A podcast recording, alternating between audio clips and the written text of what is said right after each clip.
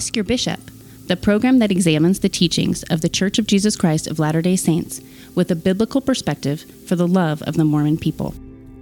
I'm Lance Earle, and this is part one of a two part podcast where we examine my own personal journey and how I came to be in the chains of legalistic Mormon zealots. This episode is about a period of time that for us uh, occurred over a period of years and and was incredibly devastating.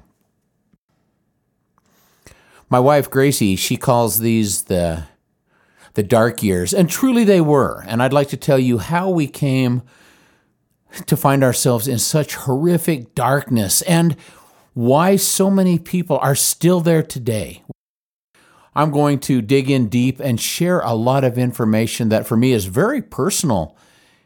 And yet it's important that it get out because it is also epidemic among a certain group of people known as the Mormons. Gracie calls these the dark years, and truly they were. It was a darkness that was so thick and so heavy, it, it was truly suffocating. You see, I was a zealous and dedicated Mormon in almost every way. I found the doctrine to be painfully demanding sometimes, and it was frustrating, but still, I believed and reasoned that the problem was with me, and certainly it could not have been, at least in my view, the church or its God appointed leadership. And so I kept trying to improve and to line up with the legalistic demands in that environment where failure was guaranteed.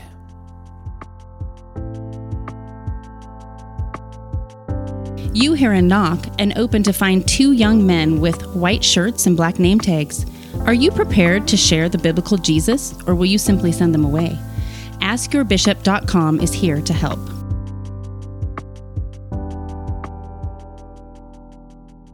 At that time, I was also a passionate constitutional defender with a drive to restore the United States to its former glory, and to that end, I wrote a weekly column for a major Idaho newspaper. Now, my writing was a curious blend of Mormon faith and constitutional freedom. On one occasion, I wrote a column and used quotes from the former Mormon president and prophet Ezra Taft Benson to support my opinions. I was surprised to learn that my stake president did not share my views and under his direction, my bishop called me on the carpet and insisted that I no longer speak publicly of my faith or of the church, and the penalty, if I did so, would be that I would lose my temple recommend. This was the opening scene of what Gracie calls the dark years, and truly they were. The conflicts and contradictions were these.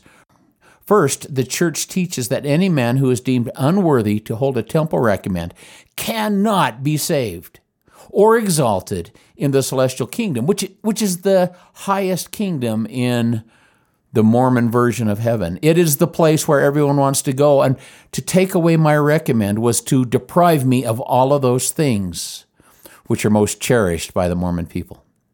Secondly, the church demands that its members boldly, and, I mean boldly, share their faith, share their testimony, open their mouth, and tell the world about the wonders and well benefits of Mormonism. That was a demand. That was a requirement. You see, we were told every member a missionary, and so we tried to be just that.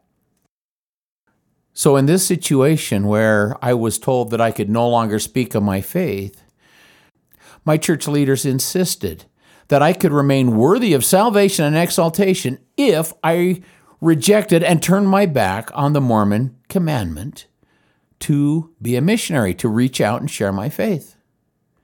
In other words, by intentionally rejecting the commands and demands of the Mormon church, I could earn the approval of my leaders, the church, and its Mormon God. The requirement was crazy for me. You see, it was that I must do wrong to establish my rightness. Now, how do you establish rightness? By doing evil. I I couldn't resolve this in my mind. I struggled with it and I just couldn't make it fit. You see, wrong was right and right was wrong. The Bible tells us of a time when people will call evil good and good evil. And I found myself literally in that position at that time. And there was no way, there was no way that I could understand or comprehend how what was happening would be acceptable before God. So I received the warning and went home a little bit frustrated. And a few weeks later, I wrote another column. And in that column, I talked about the church, I talked about my faith, I talked about freedom, and I quoted a Mormon prophet. I was immediately summoned and, and directed to present myself in the office of the bishop and surrender my temple recommend, which I did. Driving home that night, I was so frustrated that well, I stopped at my son in law's house to vent a little bit. And this was a strange thing for me because you see, he was a Christian. And this was the first time in my life, I think, that I had ever reached out for a Christian to help me resolve a theological conflict, but I found myself there.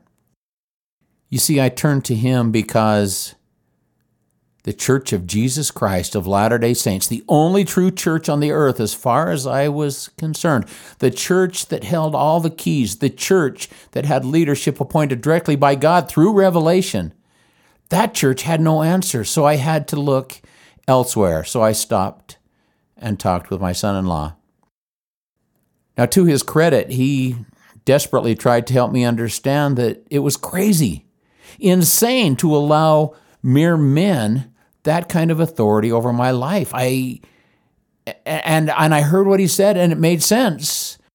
And yet at the same time I was still trapped by Mormon theology, by Mormon doctrine, by Mormon oh well, you know, that told me that I must sustain my leaders. It told me that they were called of God. It told me that I would be wicked and wrong if I didn't stand up and defend everything they said.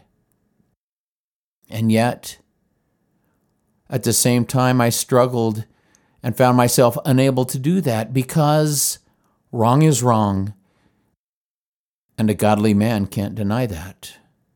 And I was trying, I was trying, even though I was Mormon at the time, I was trying desperately hard to do the right thing before God. As my struggle continued, friends and family stepped in and tried to help me resolve this, help me to get past a very difficult spot. And they shared with me a doctrine that that I had heard a thousand times, a doctrine that I had believed, a doctrine that I supported and never questioned until then. So let me share it with you. This is a quote. Ezra Taft Benson, in a speech called The 14 Fundamentals of Following the Prophet, quoted Marion G. Romney, who said these words in a conference in 1960. And it says, My boy, you always keep your eye on the president of the church. And if he tells you to do something and it is wrong, and you do it, the Lord will bless you for it. Unquote. What? You see, I believe this because I truly believed that no God called leader of the church would ask me to do something wrong, and yet here it was. Here it was before me. And so I never questioned the wisdom of this teaching until it applied to me in a way that would destroy me. Now, here's the rub. While these people, family and friends, were genuinely trying to help me, they were telling me, even though your leadership is technically wrong, even though they are asking you to do things that are not right, even though it is evil and wicked, I would be right. I would be correct in following their direction because in the end, I will be blessed for obedience and God will pay no mind to my intentional wrongdoing. Ah, I couldn't, I, I couldn't make that work in my mind. This concludes part one of our podcast. Check back tomorrow for the rest of the story.